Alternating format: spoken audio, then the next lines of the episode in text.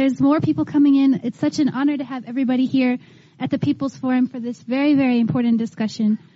Um, thank you all so much for coming. I think we're almost out of seats, if that's the case. And uh, so, if there are no more seats, please feel free to stand around. Um, just a couple of things. You can get this book at the bookstore, 1804 Books, by the front, if you haven't done it already. We'll be signing, Vijay will be signing books at the end. Um, so make sure you get your copy. We have a limited number. Um, but yes, welcome everybody. How are you all feeling? Woo! All right. Um, this is an amazing book. I am so excited for us to get into it because we're what now? It's a little over a year since the U.S. withdrew from Afghanistan after 20 years of occupation, which for most people looking around the room is the majority of our lifetimes which is crazy. It's absolutely crazy. And there has not been one word of dissent from any of the ruling parties in the White House. So I'm really, really excited for this book, which is really a materialization of a, a conversation between two people who need no introduction, Vijay Prashad and Noam Chomsky. Um, and not just telling us what happened, but giving us, starting, opening the discussion so we can figure out what are we going to do so we can move forward in a world that's not dominated by U.S. war, where we don't have to keep seeing more millions and millions of people dying just for U.S. hege- hegemony. So, uh, I want to first also pass it off to our dear friend Emily from the New Press. Without the New Press, this book would not have happened. So, Emily, if you would like to, I don't see you. Where are you? There you are. There you are. If you would like to come up and say a few words, and then we'll get the conversation going. Thanks, everyone. Thanks, Lion. Um, hi everyone. Thanks so much for being here. And oh, okay. Hi. Thank you, Lan, and thanks everyone for being here, and to Noam and Vijay for writing this really important book. Um, I'll keep this really brief.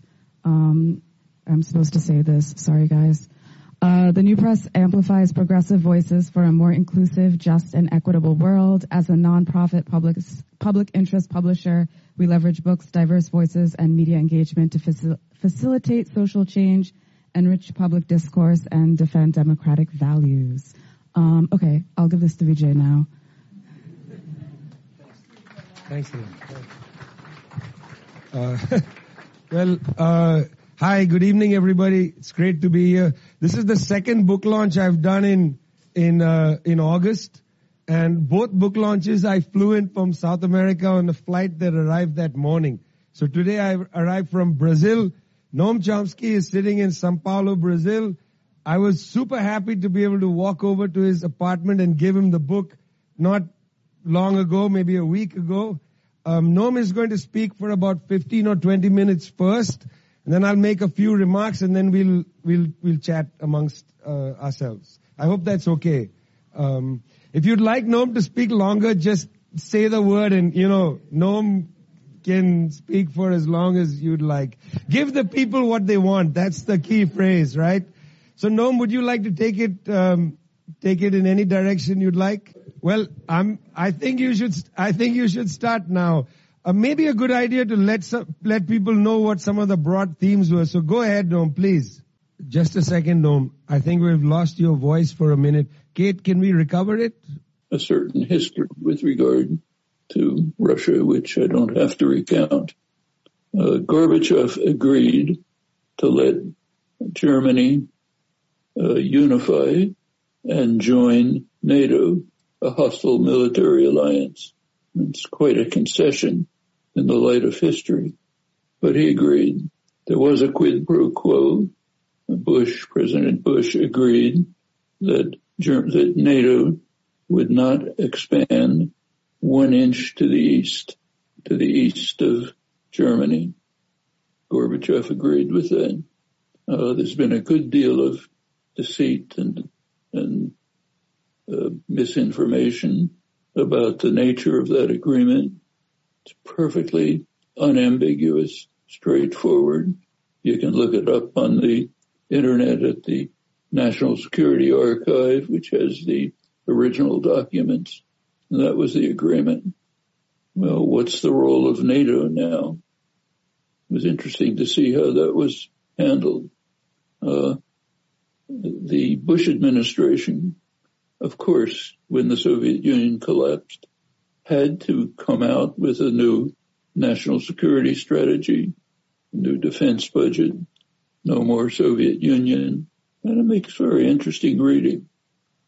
I urge you to look back on it. Basically, it said there were three main points. It said we have to maintain a huge military system. Why? Not because of the Russians. They're gone.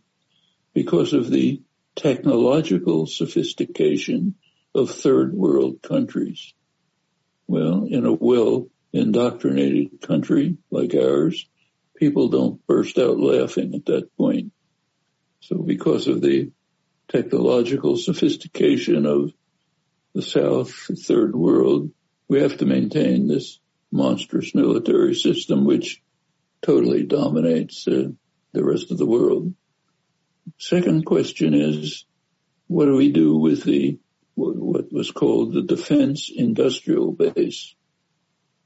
That's basically the high-tech economy.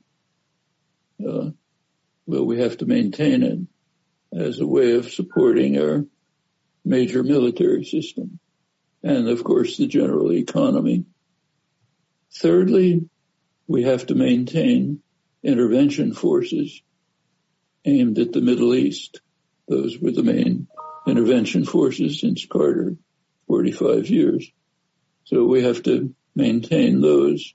The reason, interesting reason, they said, quote, we have to maintain intervention forces aimed at the Middle East where our major problems could not have been laid at the Kremlin's door. In other words, we've been lying to you for 50 years, claiming that the problem in the Middle East was the Russians. No, problem was radical independent nationalism. That's why we needed the intervention forces. That's why we need them now. It was good to see the clouds lifted very briefly. They returned pretty soon. That was the immediate reaction internally to the United States. Beyond that, the next step was when Bill Clinton took over the presidency uh, to break the agreement with Gorbachev and expand NATO to the east. Began under Clinton, extended further under the second Bush. First, uh, President Bush lived up to the promise. And Clinton wasted almost no time in dismantling it, uh, moving NATO to the Russian border. Russians didn't like that, opposed it, including Gorbachev, but they accepted it, didn't respond. They did, however, impose a red line. This is before Putin, every Russian leader, that Georgia and Ukraine not join NATO. So the rest of the countries, they tolerated it, not Ukraine, not Georgia. Uh, that was perfectly well understood by the highest level of the U.S. diplomatic corps. Uh, virtually every official who had any knowledge of Russia made it very clear and explicit to the government, U.S. government, have been doing so for 30 years, that it's reckless and provocative to try to uh, reject this Russian uh, red line, which is completely understandable in the light of both history and even the topography of the region. That includes the present past directors of the CIA, uh, Reagan's ambassador to Russia, Jack Matlock, one of the leading Russia specialists, and a host of others. Famously, George Kennan. Uh, there was no doubt about it. Well, I'm not going to run through what did happen, but NATO needed uh, a new justification. Couldn't be the Russians are coming. And it didn't take long for it to come, come along uh, the Secretary General of NATO, uh, Dutch, uh, uh Dutchman, uh, Joop de Scheffer, uh, he declared that the task of NATO is to protect uh, the international energy system, including sea lanes and pipelines. That makes NATO basically an international force. Uh, shortly along with that came the new concepts of uh, humanitarian intervention. We need NATO in order to carry out humanitarian interventions in the world. Uh, came other devices, but essentially one or another pretext was developed to justify NATO. Well, let's come up to the present, skipping a lot of what happened, which is very important. Uh, where do we stand now? Uh, right now, the Ukraine war uh, settled the issue, at least temporarily, of the status of Europe.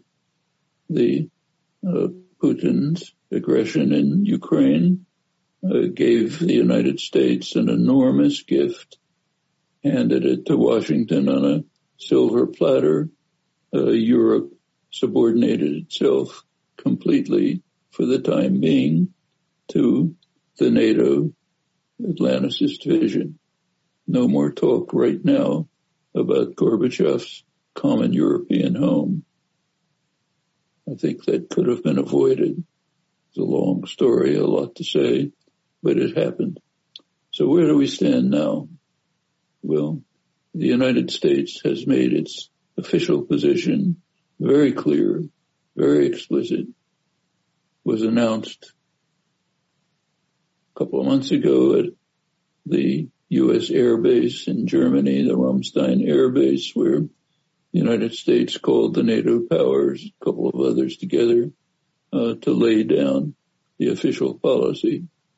It was reinforced, expanded at the NATO summit a couple of weeks ago. Interesting summit for the first time.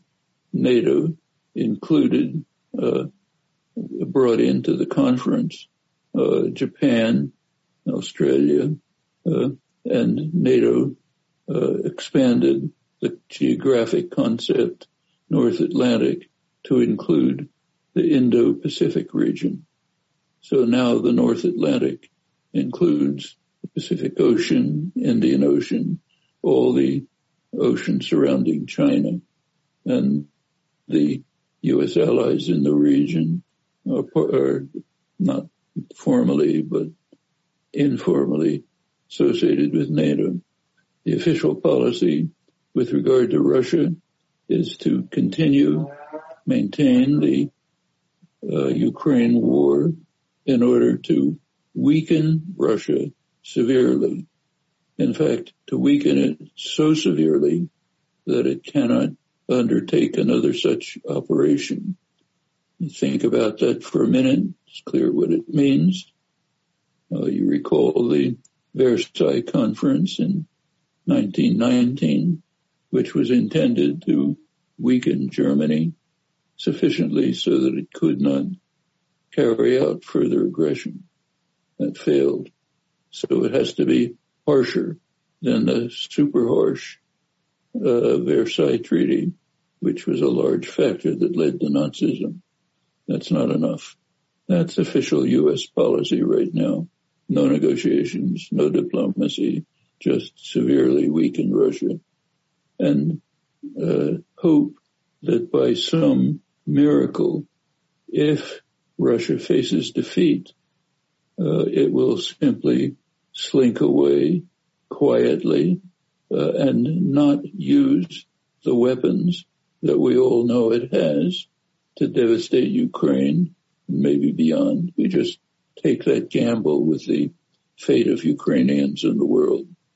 Uh, and it's the world. It means tens of million people facing severe hunger or starvation with the closing off of the uh, Black Sea region, a huge food fertilizer exporting region, reverse the steps, the necessary steps towards dealing with the immense crisis of global warming, reverse those, expand fossil fuel production, and face the threat of nuclear war.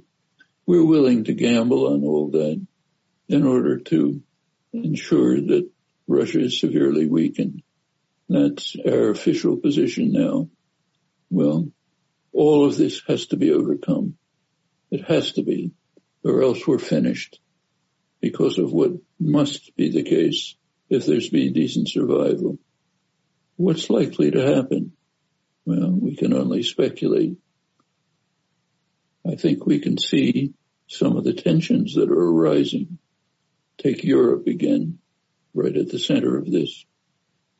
Europe is one of the losers in the current war. European economies are badly hit.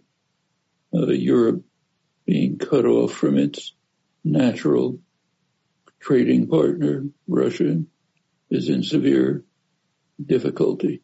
It's not just the cutoff of potential cutoff of, of petroleum products. That's a large part of it. But it's much more than that. Russia is very rich in mineral resources, doesn't have much of an economy. Economy is about the level of Mexico, but it has very rich resources. Uh, even an effort to move towards sustainable energy in Europe, which of course is necessary, will require Russian minerals and much else. The temptations to get off of Washington's coattails and to move towards some kind of accommodation with Russia, those will be, are sure, sure to be increasingly serious. But there's more.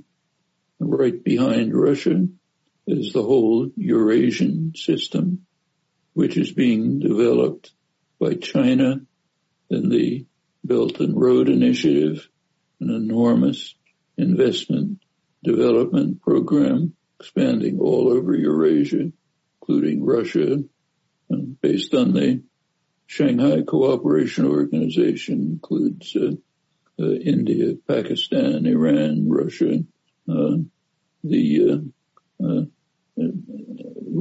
a lack, failure of accommodation with Russia will block Europe from this enormous growing economic system and the China market itself, which is Europe's.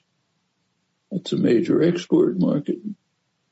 I think it's not likely that Europe is going to forego all of this uh, just in order to echo Washington's demands for continuing a war and no diplomacy in order to severely weaken Russia. We'll see. The Belt and Road Initiative is expanding into Africa, uh, Southeast Asia, uh, even Latin America, the U.S. backyard. A couple of dozen Latin American countries are now joining in, much to the annoyance and anger of the United States. The U.S. is trying to block it. You can't block that kind of program with bombs. The U.S. comparative advantage. How this will play out, your guess is as good as mine. But we do know that we must move towards accommodation of the current three major powers bringing in Europe as a constructive major participant, hopefully aiming for something like Gorbachev's vision of a Europe, common European home, no military blocs, uh, working together for a more equitable and just future. That's the ideal. It's not reached. We'll basically be saying sorry, it's the end of organized human society on earth. I think that's a grim but fair estimate. I'll stop there. Um, there are many reasons to love Noam Chomsky, and I actually really love Noam Chomsky.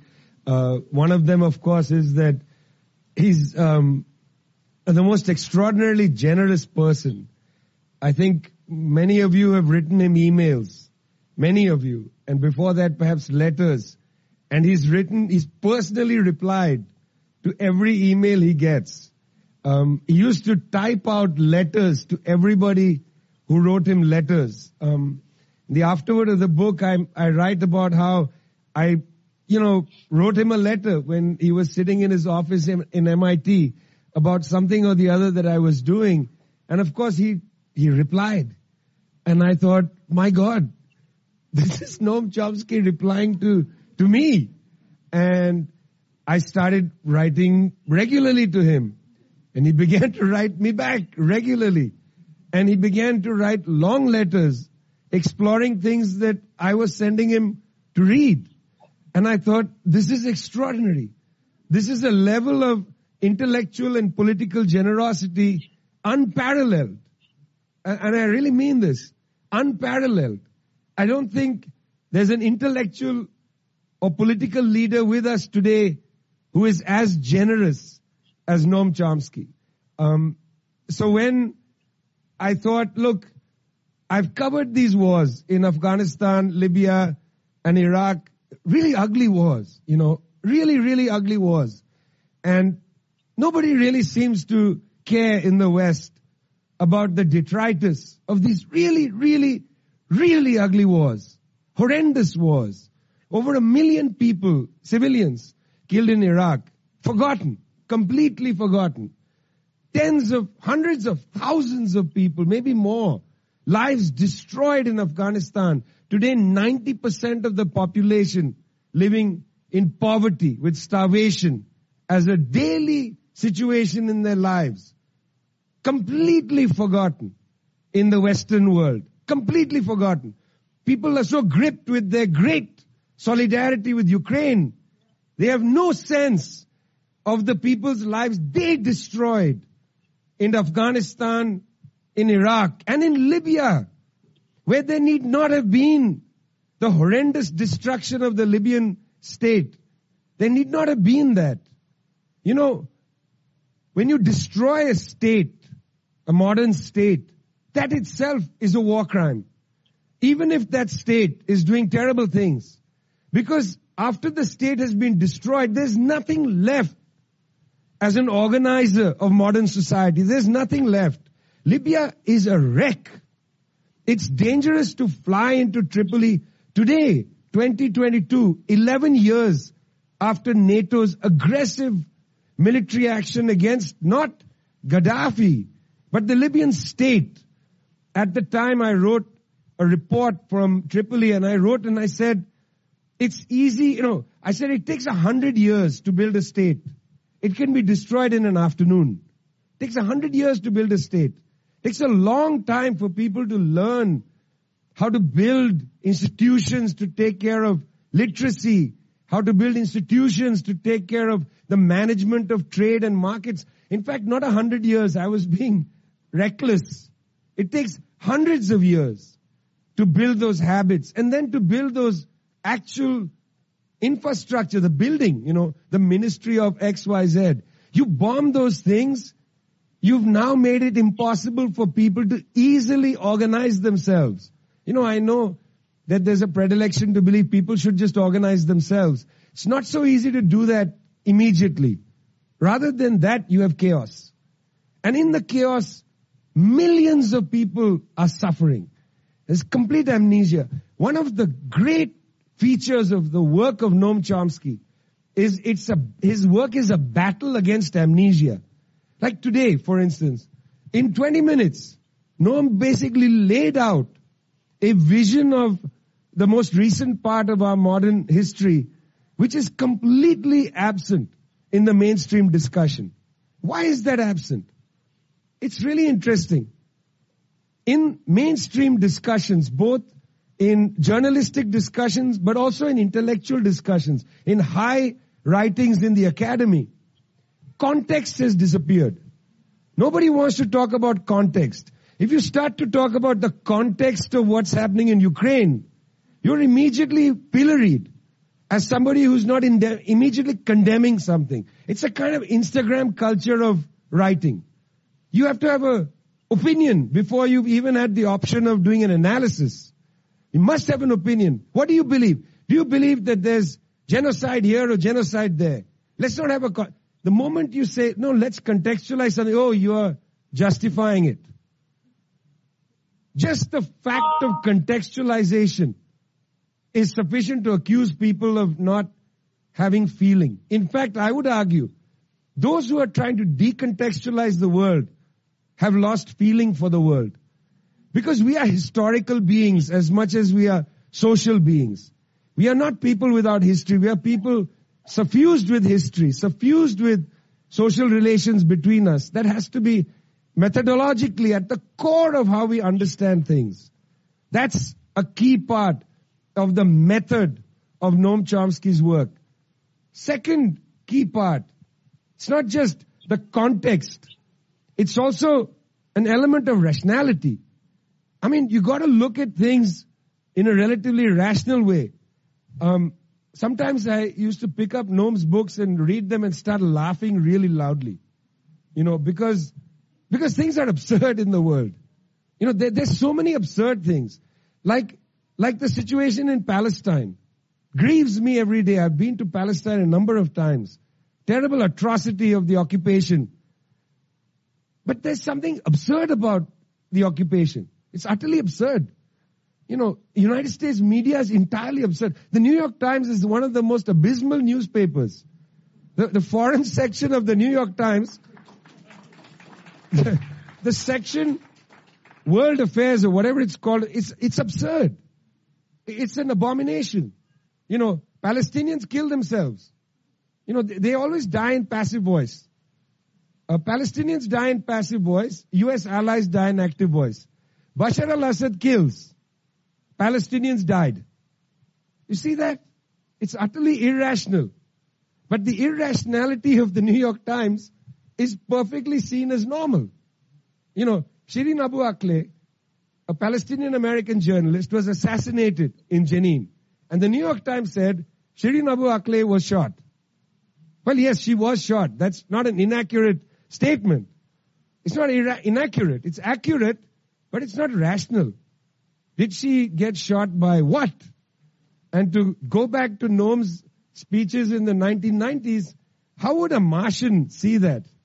If somebody arrived from Mars and read the New York Times, what would they make of this ridiculous newspaper, your hometown newspaper, which is an office, you know, just a short walk from the People's Forum, which is one of the best institutions in New York City, and thanks to the People's Forum for existing. So, the second great methodological, you know, uh, dimension of Noam's work is rationality. And linked to that is clarity. There's a clarity about how the world functions.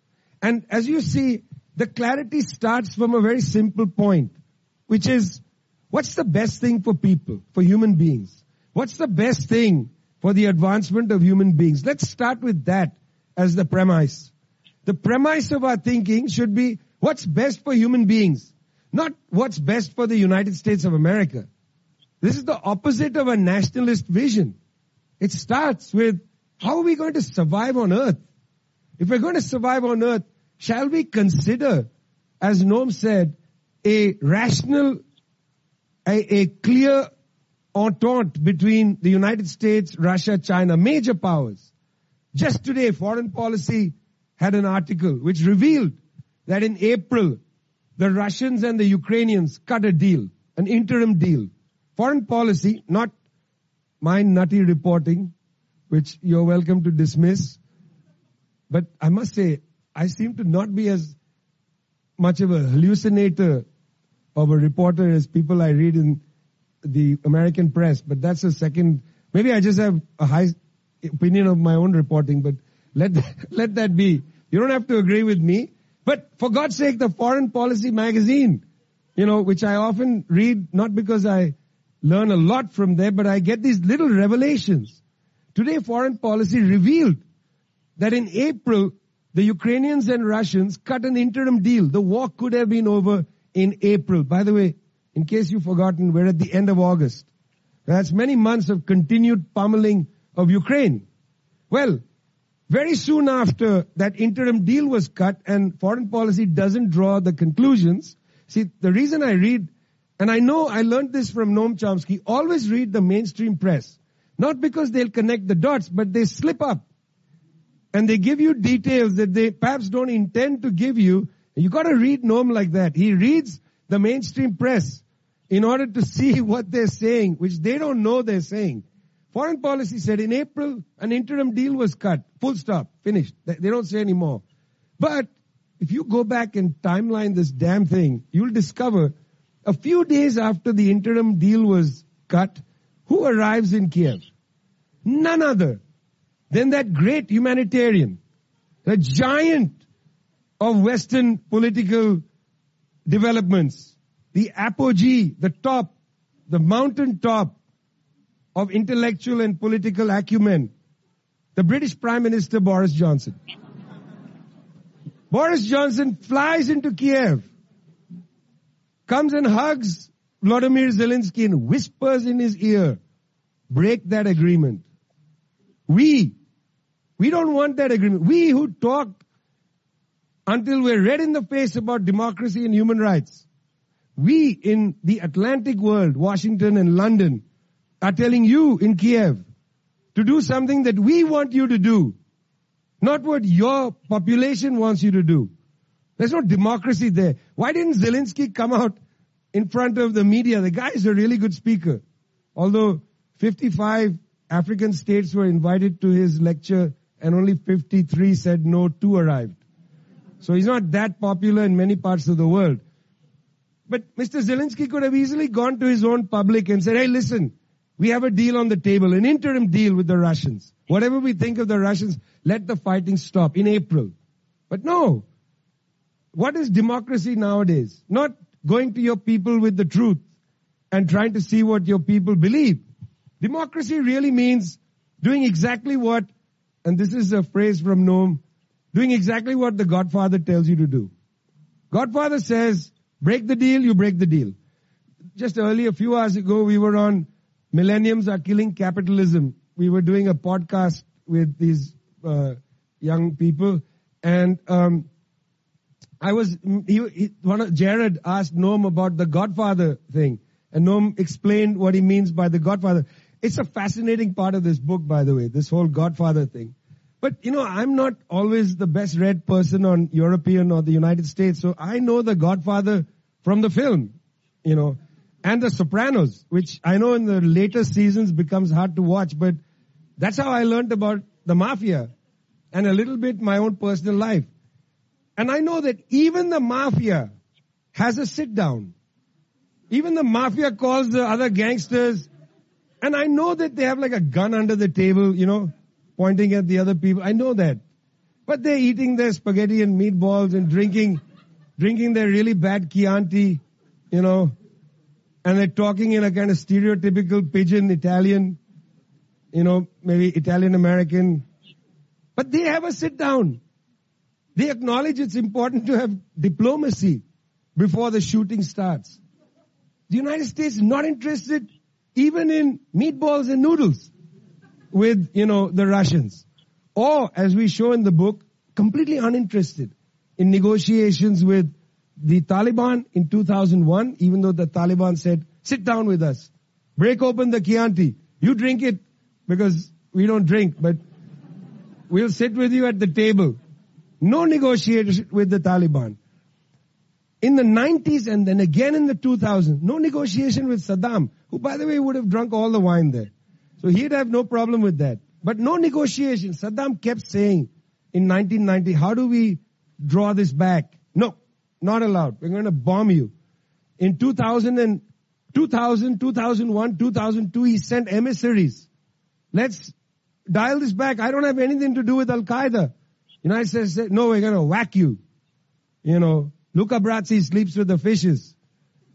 Saddam sleeps in the Gulf. And then the most ridiculous was Libya.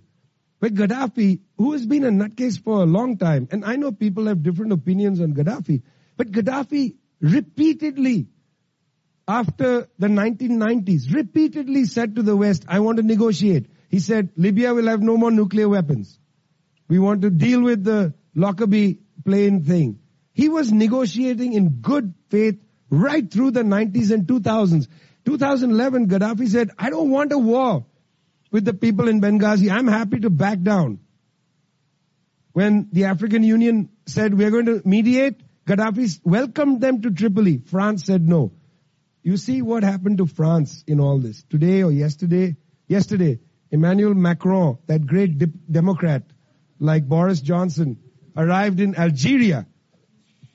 Algeria, of all places, Algeria. Algeria, the government called the pouvoir, the power, the pouvoir allowed a mass demonstration. You know, Gaddafi, this Gaddafi, I was going to say, Emmanuel Macron was like Queen Elizabeth II. He was sort of waving like this at the crowd. And they were abusing him. They were saying, France, get the hell out of here. Same spirit in Mali. This is exactly the detritus of the fact that Nicolas Sarkozy, 2011 said, no negotiation with Gaddafi. Gaddafi, who funded Sarkozy's election campaign, Gaddafi sent suitcases of money to get Sarkozy into the Elysee palace. Sarkozy turns around and says, whack him. Gaddafi sleeps with the fishes. I mean, who are these people? If you come back, and I'm going to wrap up with this, if you come back to where Noam started from, he started by saying, look, we have two choices here, right? It's the old Rosa Luxemburg choice. Either we're going to go into, actually, it's not Rosa Luxemburg. Hundred years later, it's a much starker choice. She said socialism or barbarism. In fact, it's not barbarism, friends, it's annihilation. And I don't think this is, a, you know, I don't think when Noam uses the term extinction or annihilation, I don't think he's being alarmist. He just said 60% of Pakistan is underwater right now. 60% of Pakistan. Unseasonable rains. This is not the time when it's supposed to rain in Pakistan. 60% of the country underwater. Thousands of people dead. I don't know how much, I haven't seen uh, the New York newspapers or anything. I just got in from Brazil today. I'm a little disoriented. But I don't know how it's being reported. Maybe just as, you know, the climate change. But this is not just climate change. You know how fashionable people have this, the word anthropomorphine. Like humans have done something bad, you know. Once again, humans have done, no, it's not humans. You think you're going to blame the Pakistanis? Pakistani people have brought the floods on themselves. You know, Shireen Abu Akleh killed herself. No, this is the capitalist class. They are, they are people of no feeling. They are for profit. They would like to see the world destroyed. They are building their own rockets to take them to Mars and boy, they couldn't go from this planet soon enough for me. You know, I want Elon and his pals to get on his SpaceX and zip off to another galaxy. You know, they have destroyed the planet. And so the words annihilation and extinction, I don't think this is alarmist, frankly, friends. I'm generally not an alarmist person. Um, I can't concentrate long enough to be alarmist. Uh, I, so, but I really do think this is where we are. You read the IPCC reports, it's scary. You read the US Department of Energy reports where they write openly about seeking nuclear primacy. That's scary. There are actually people, human beings, flesh, blood, they eat McDonald's, whatever, actual humans in Washington DC who write sentences saying the United States should prevail in a nuclear conflict. And there are actually people who give contracts to actual private corporations to develop so-called intermediate missile systems which could carry nuclear weapons, which could actually be fired at Beijing, at Moscow, wherever. I mean, we share a planet with people who are effectively either suicidal or they think that other people are going to suffer, not them. That they are going to be somehow immune from this annihilation, extinctionist path. That's a choice between annihilation and extinction on one side, which these people think is perfectly appropriate. People with the kind of imagination of Marco Rubio, Ted Cruz, even Joe Biden, you know, astonishingly inhumane people, actually. Astonishingly inhumane on the one side. And on the other side, there are people like you. and of course people like Noam Chomsky. You don't want that path. You want something else. You want to salvage something out of the mess that this system has made of the world. You want to salvage something, make something better. That's effectively the choice we have. The problem is that we who want to salvage something spend more time tearing each other's throats apart than we do trying to build a big, powerful people's movement to make the world a better place. I occasionally find the fractiousness of the Western left in particular is so extraordinarily juvenile. Here we are at the precipice of annihilation and extinction, and you are having debates from a hundred years ago. When are you going to have a discussion about now? When are you going to focus on now? We put this book together basically for another generation that doesn't know anything about Iraq, Afghanistan, Libya, that knows little about how perhaps to understand this terrible conflict the United States is having with China. We put this book together so a new generation can go back and study the record. Study the record with the kind of clarity that we've learned from Noam, with the kind of confidence that I get from him almost every day, with a kind of honesty about the context that produced today, our history that brought us here. The book is very slim. It's a very quick read because we don't expect this to be studied in high scholarly places because anyway, they are prone to reject anything uh, of this kind. This book is for the masses of young people who we hope will pick this up, whether it's in English from the New Press, Spanish from Capitan Swing, a whole bunch of other languages in which it's going to appear. We want this book to be a book that people read so that they can then build the mass movement to salvage the world. Thanks a lot. Okay.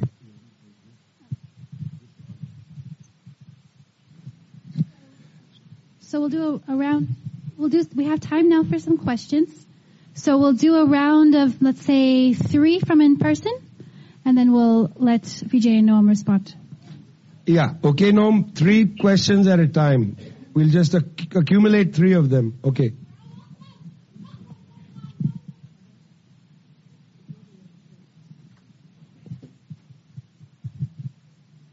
First, I just wanted to say thank you so much to Noam Chomsky. He's just such a hero. Thank you. Um, my question is, you spoke at first about the United States um, making every effort to weaken Russia as severely as possible throughout the duration of this war.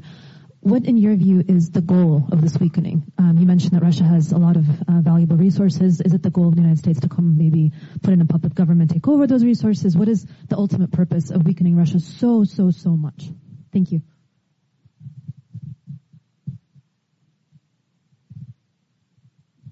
I think it's uh, the United States is looking for a kind of regime change in Russia, which will subordinate it to the United States. Uh, that was the goal when the collapse of the Soviet Union took place in 1991. There was Gorbachev's vision. U.S. had a different one. Uh, Russia, uh, U.S. imposed with with the support of Russian oligarchs, what called oligarchs, the U.S. imposed market, radical market reforms, which devastated the Russian economy and society. Economy uh, collapsed by about uh, 50%, a sharp increase in deaths. Uh, Russia was almost prostrate. That's while uh, Clinton was expanding NATO to Russia's borders. Well, one of the things that Putin did was reverse that the United States would not want to go back to it. That's weakening Russia uh, severely, uh, incorporating it within the U.S. dominated system to confront China. That's not secret. It's quite open as the intended uh, goal. The effect on Russians, on Europeans on the rest of the world is incidental and massive. And it won't be that the United States escapes. If we do not manage to cooperate with Russia and China, the United States will become like Pakistan today, not tomorrow, but it will happen.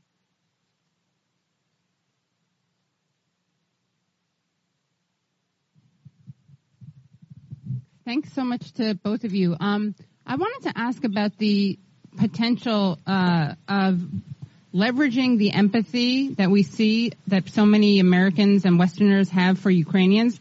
Can that be leveraged in a way that people then say, okay, these people are suffering. We need the United States and the West to force diplomacy and negotiation as opposed to these people are suffering. Um, and Putin is a Hitler who has nuclear arms and so must be defeated because of Hitler and Chamberlain. I mean, that's what I see the, the narrative has become. So how can we actually make people who care about Ukrainians, um, to the extent that they do, uh, see that what is needed is not uh, war but actual diplomacy?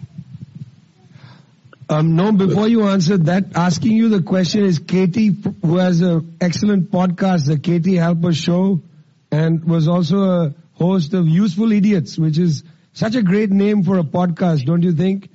The Useful Idiots. How, how about that? That that should be the name of the band that you and I make, Useful Idiots. Uh, so, yeah, so uh, go ahead. She's asked a very important question about the media, which I think you know how to answer.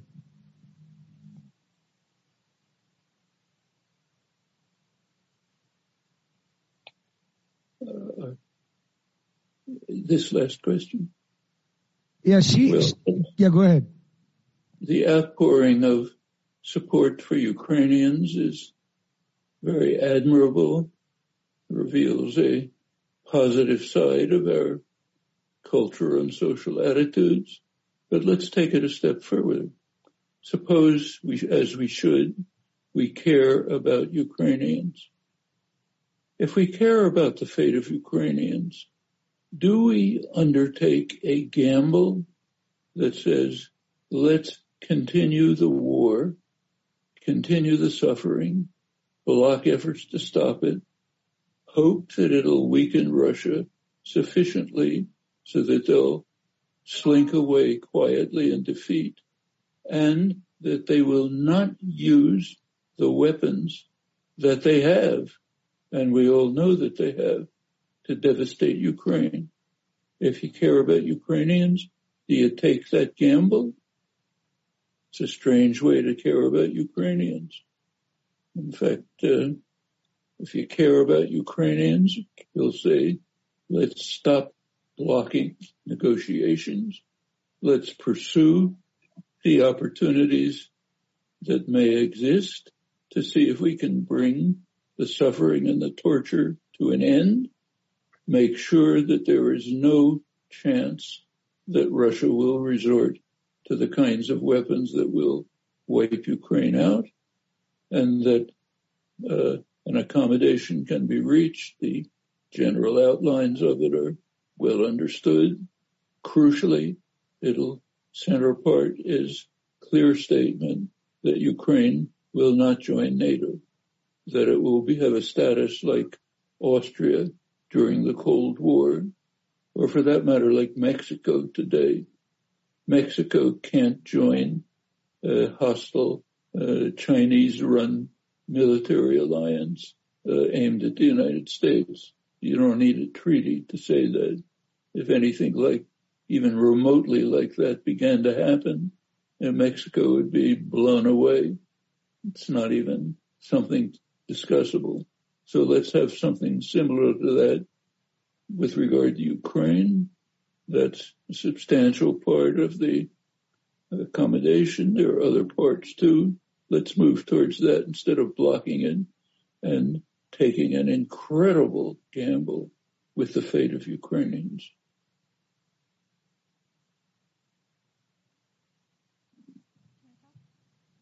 No, no, that's that's good.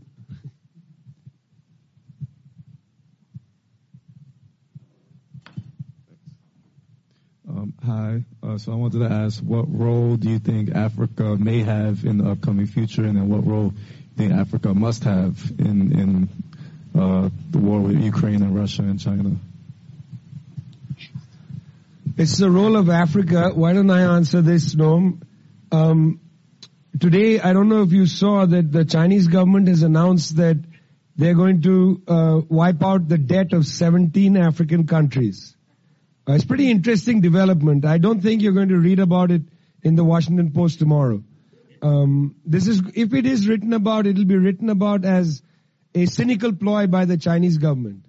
Um, and China attempting to dominate Africa by debt forgiveness, um, and so on. Uh, it's a remarkable uh, development in power uh, being demonstrated by the Chinese government. Um, well, look, Africa is an interesting case in point, but it's not just Africa. Let's quickly go over something important in the three continents of Africa, Asia, Latin America.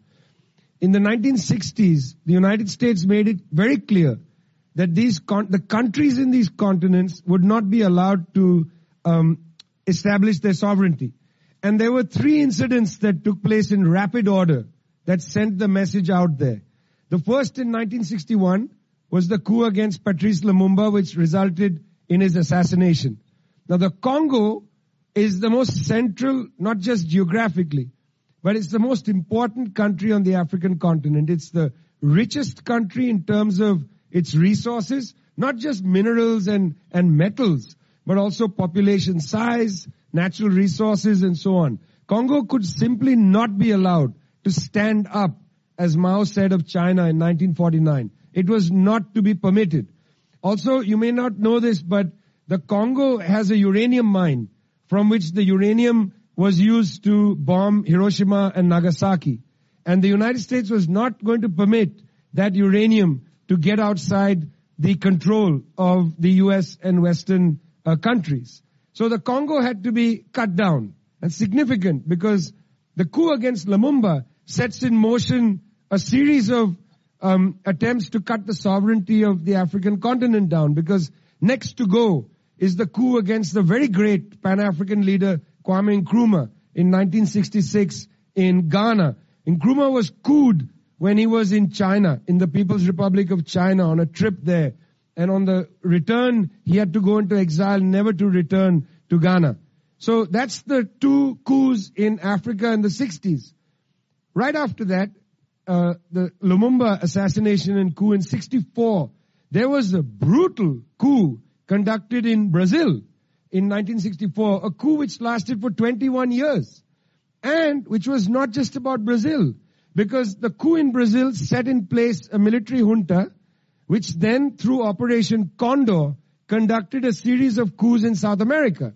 That is to say in Argentina, Chile in 73, next year 50th anniversary, and of course in Paraguay, in, you know, everywhere really. I mean, uh, it was Operation Condor was a ruthless exercise in the um, the extension of U.S. power through military force, uh, written about and validated by Samuel P. Huntington um, in a book called something Political Order in a Changing Society. The third important development was the coup in Indonesia, now almost completely forgotten, 1965, when one million people of the left were killed in the matter of a few weeks in Indonesia, the largest communist party in the world, the Indonesian Communist Party, the PKI, was entirely annihilated by the military dictatorship of General Suharto, backed fully by the Australians and United States and other powers that um, spread democracy around the world. So in Africa, Latin America, and in Asia, in the space of just five years, 61 to 66, that is to say Lumumba to Nkrumah, the three major powers that would have expanded the possibilities of humanity had to be cut down by the United States. Today, the United States has over 30 military bases on the African continent. Again, little known. Uh, I wrote a couple of stories about how the United States has taken over Terminal 3 in the airport in Accra, Ghana, and has established that as a quote unquote military base. They deny it's a base. They say it's a logistical support facility. Okay, thanks for that. You know, this is postmodernism. You know, No words have any meanings anymore. Logistical support facility is not a base, even though it's entirely, and by the way, when US officials arrive in Ghana, they don't have to have a visa to enter Ghana. They don't even need to show their passports. They just walk into Ghana. They show their military identity card. So they have essentially extraterrestrial rights. They don't even have just extraterritorial rights. These people can go anywhere they want. Space, other countries, with a US military card. They don't need a passport. I wrote about this story. Absolute silence from the mainstream media. I mean, it's extraordinary. The United States military has the right to just land a plane in Ghana's airport, walk right through the terminal, flashing their ID card, walk into Ghana with their weapons intact. That's amazing. They can go to a film theater in Accra, watch a film with their guns. It's amazing. You know, guns are not really permitted in Ghana, but the US military can carry guns everywhere, just like US school teachers must carry guns everywhere. You know, Zambia, United States cutting a deal with Zambia, new base. Over 30 military bases, including the world's largest drone base in Agadez, Niger. No mention of this in the United States. No, what does the US press focus on? China is colonizing Africa. China is colonizing Africa, not the French. It's not Xi Jinping showing up in Algeria and people saying, China go away. In fact, they are saying, China bring your investment. China come now. You know, we want Chinese investment. No, they are saying, Macron go. We don't want the French. The French had to leave Mali, in fact. The United States has such an enormous military presence in Africa that when four Marines were killed a few years ago in Niger, the U.S. Senate's Foreign Relations Committee, the chairperson said, I didn't know we had troops in Niger. I don't think this character knew where Niger was. I have a feeling he was confusing Niger with Nigeria. You know, the Nigerians and the Nigerians. I don't know if he has a good map of the Sahel. But how is it possible the Senate Foreign Relations Committee of the United States chairperson does not know that the United States has the world's largest drone base in Agadez, Niger, which is just south of Arlit, Niger, which is a town garrisoned by the French military because Arlit produces yellow cake uranium, which lights about two thirds or something like that of the households in France. Now, how is it possible that a high official of the United States government doesn't know that their military has a base in Niger? Either they are lying to the public, that's for you to find out, or they are simply ignorant, which is incredible. That means the deep state is so deep that even your elected officials don't know it exists. So this is a problem for US de- democracy. The question you asked is what role should Africa play in the world today, right? I'm asking you, what role should you play today in the world? Have you even held your own elected officials to account when they built 30 bases on the African continent, military bases, to subordinate African sovereignty? What have people in the United States said about that? Let me tell you, crickets, crickets. Crickets. There were so many US Congress people who went on Nancy Pelosi and Markey's mission to Taiwan to go and save the Taiwanese people. Uh, the most ridiculous mission conducted by a US official in a very long time. Utterly ridiculous. Um, because it didn't help US foreign policy aims at all. In fact, it's going to hurt US chip manufacturers. Um, sub, you know, uh, whatever those things are called. Those manufacturers going to get hurt because now the Chinese are convinced we got to make our own chips. Well, goodbye to the chip market, not only in the US, but the chip market in Taiwan is going to be hurt because the Chinese are saying we need to build factories on the mainland. Uh, that's the end of Taiwan's slight economic advantage that is, it has, exporting chips. What have you done? That's what I want to know. I mean, the way in which the United States government runs roughshod on the African soil is incredible. From at least 1961 till the present day. Blinken went on a quote unquote African tour recently. Blinken. The things he said there was so embarrassing. So embarrassing. And this is a man who claims to be sophisticated because he speaks French. You know, he speaks French. He should watch the tape of the Algerians booing Macron. He doesn't need subtitles for that. He might learn one or two lessons from watching that tape.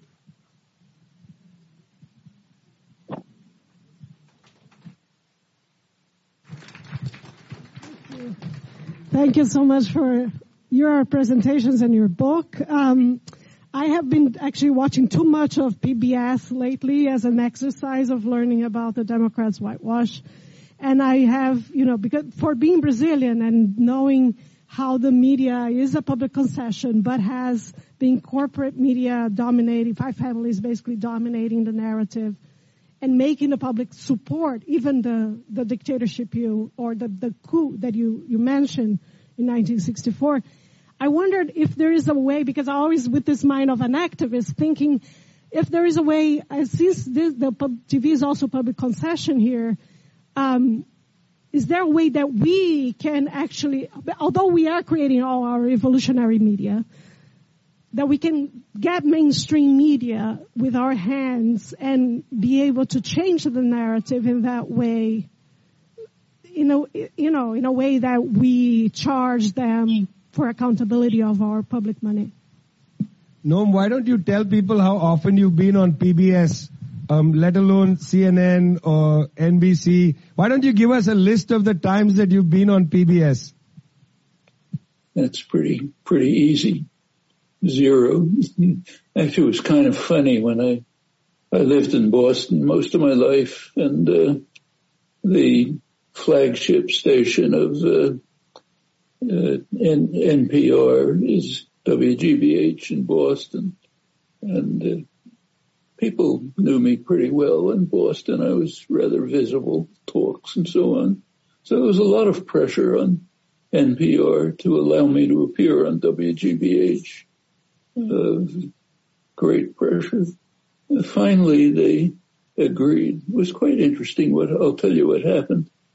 They agreed. They, they, I don't know if they still have it, but on their main program, All Things Considered, they used to have a five minute uh, section on at 525 one day where they reviewed books. So there was a lot of pressure on them to let me have an interview about a book on that section. They finally agreed. Uh, I, I, I don't listen to the radio much, frankly, but I was called at five o'clock one that evening by the publisher saying I should listen because they're going to run this piece that they recorded on 525. So I listened. 525 came along, five minutes of music. Uh, I started getting phone calls from all over the country because they had announced it at five o'clock. Asked me what happened. I said, I didn't know. Finally, people called the main office in Washington. They denied it had happened, said it's on the schedule. And finally they called back and told me apologetically that at five o'clock when it was announced, one of the top executives heard that I was going to be on and ordered them to cut off the five minutes. Well, I almost made it to NPR, but uh, a couple of times. Guess there's a lot more, a lot, a lot of funny incidents. That's one.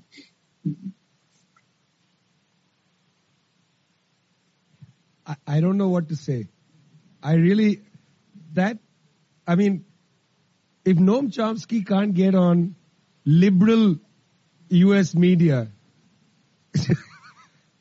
and you know, in the book we go over the uh, pulping of a book that Noam wrote on um, on the nature of the media, and I don't know if this is commonly known, but one of his books was pulped um, because the there was immense pressure on the publishing house not to allow the book to get out there. So for which reason I highly recommend get this book quickly um, before it disappears. Uh, it's not an attempt to get you to buy it, but um, get it quickly because you never know. You never know. It's democracy, isn't it? An interesting concept. Uh, democracy is an interesting concept because we don't see it much as an aspirational concept.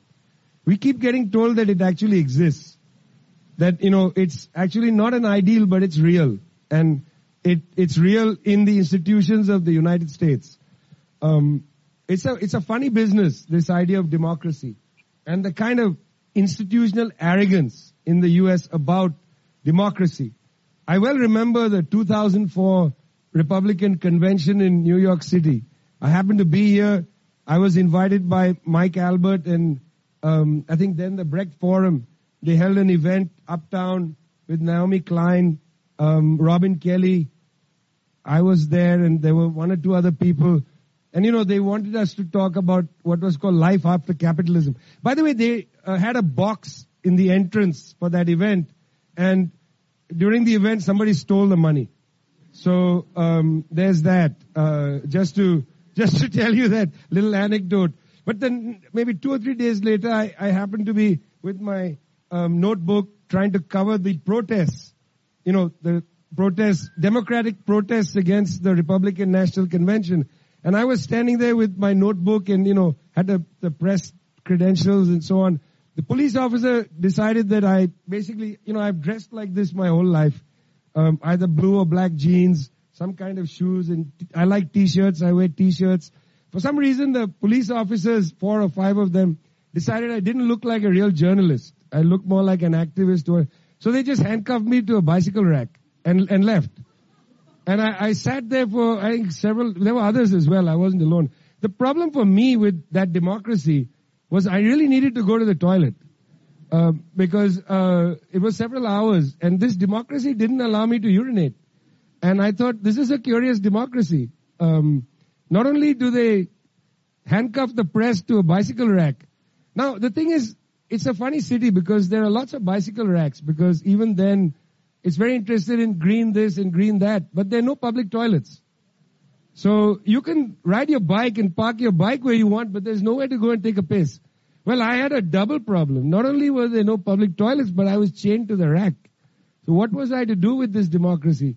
This democracy that day was super unkind to me. And I couldn't file my story because again, I was chained to, I couldn't write a story. And the thing I hate doing is writing a story about myself. You know those stories that sometimes journalists like, I was chained to a bicycle rack. Who cares what I'm, you know, whether I was chained or not. But for me, that was the only story. That was the only story democracy allowed me to think about. So that's the limit of US democracy. Um, there are certain people allowed to repeat what the State Department tells you and they call that journalism. And the other people, I suppose, well, they should be chained to bicycle racks. You want to get another question in? I think we have time for one more.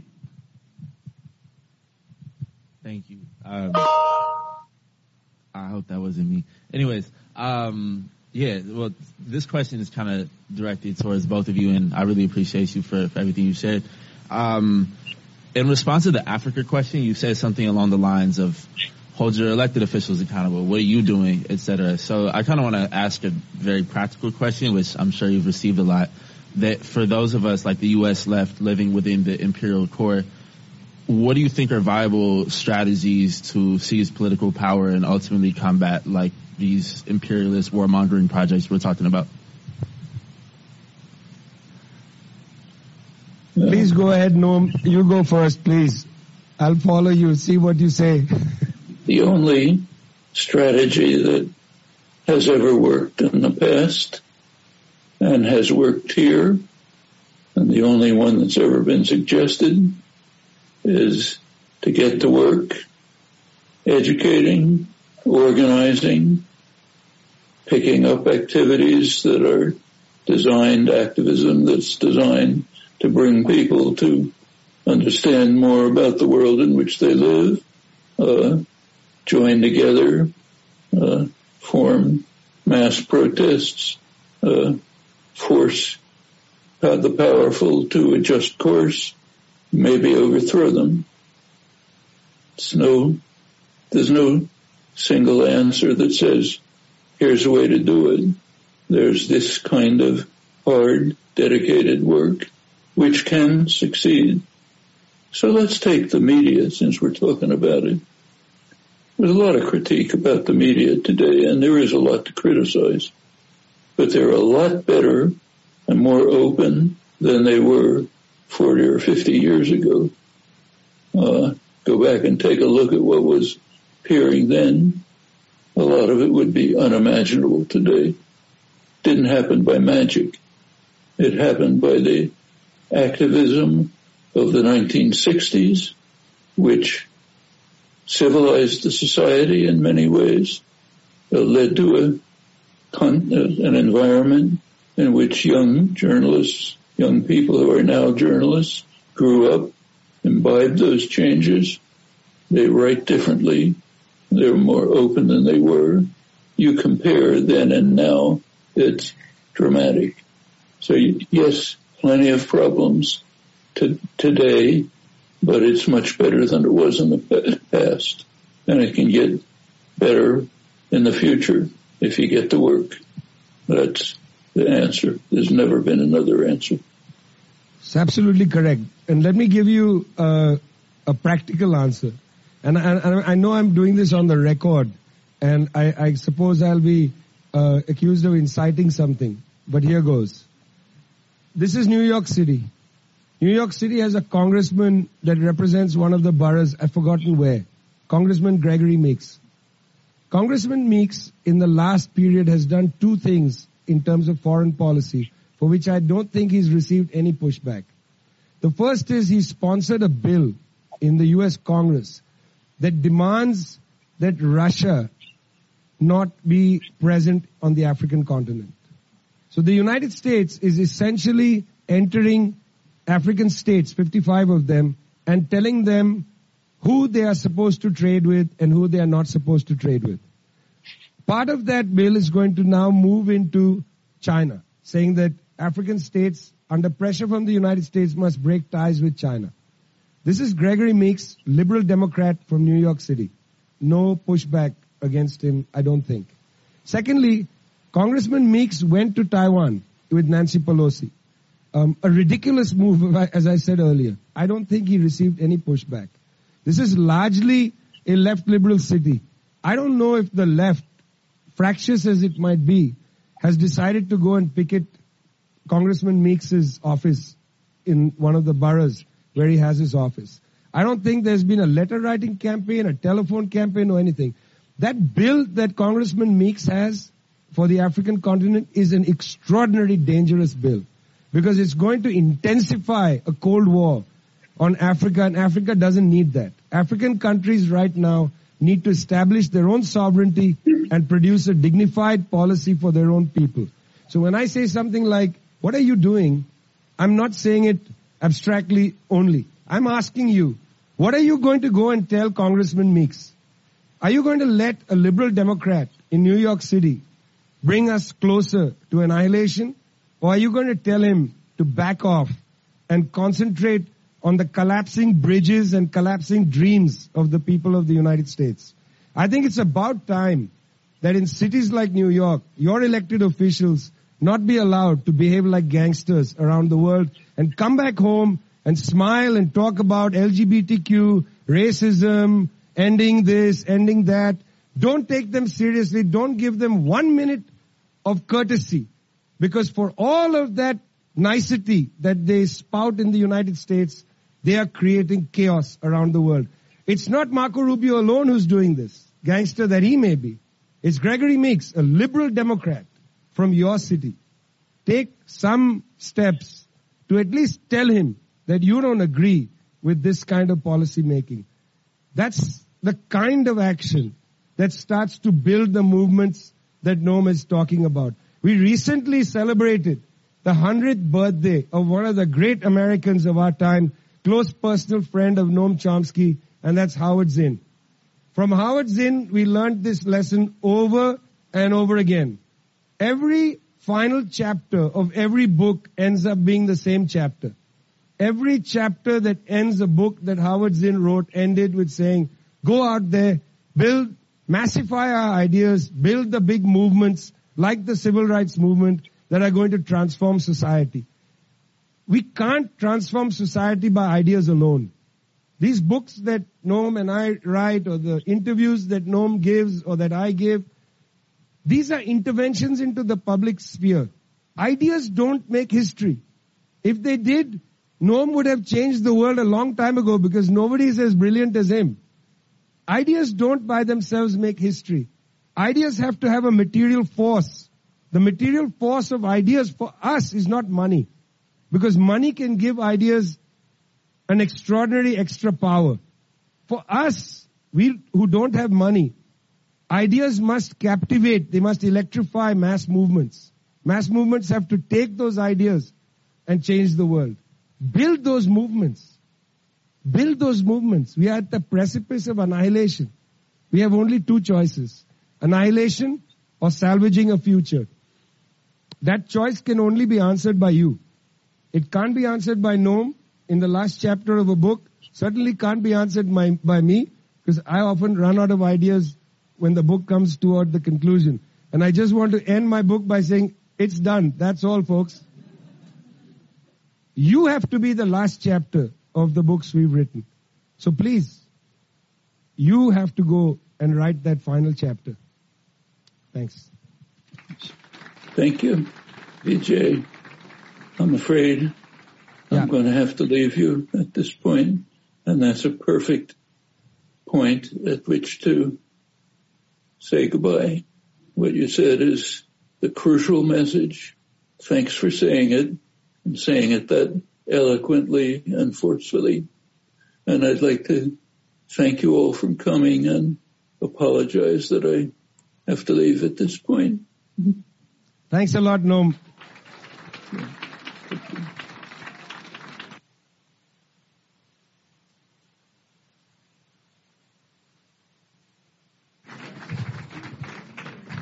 Thank you so much, everybody. This was just the start of the conversation, and thank you so much, Vijay and Noam, for for, bringing us through this great great evening.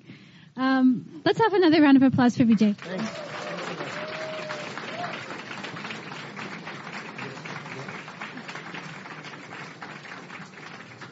So, um, I know many of you have copies of the book. There's also other books by Vijay at the front if you would like to get them. Um, you will be signing, and you can find him. We're going to have a small space for him up uh, near the front. I also want to tell you, if you haven't had enough from Vijay and you also want to continue discussing, we know that U.S. democracy is not really democracy. We've been talking about this tonight. But we also know that there are other experiences of actual people's democracy around the world that the U.S. doesn't want us to know about. So uh, I want to tell you all about an event on the 24th uh, that the International People's Assembly and the People's Forum and other organizations are organizing. Uh, this is going to be at the Riverside Church, if you know it. Uh, if not, you can look it up. Uh, and we're going to hear from Vijay, but we'll also hear from Bruno Rodriguez and Carlos Faria, who are the foreign ministers of Venezuela and Cuba, where there are actual projects of, of people's democracy happening. We'll also hear from Kristin Richard, Richardson Jordan, who is a council member in New York City and Harlem, and from Claudia de la Cruz in the People's Forum, and we'll have music, and it will be a really important discussion. So if you want to get your tickets for this event, it is limited, so please get your tickets.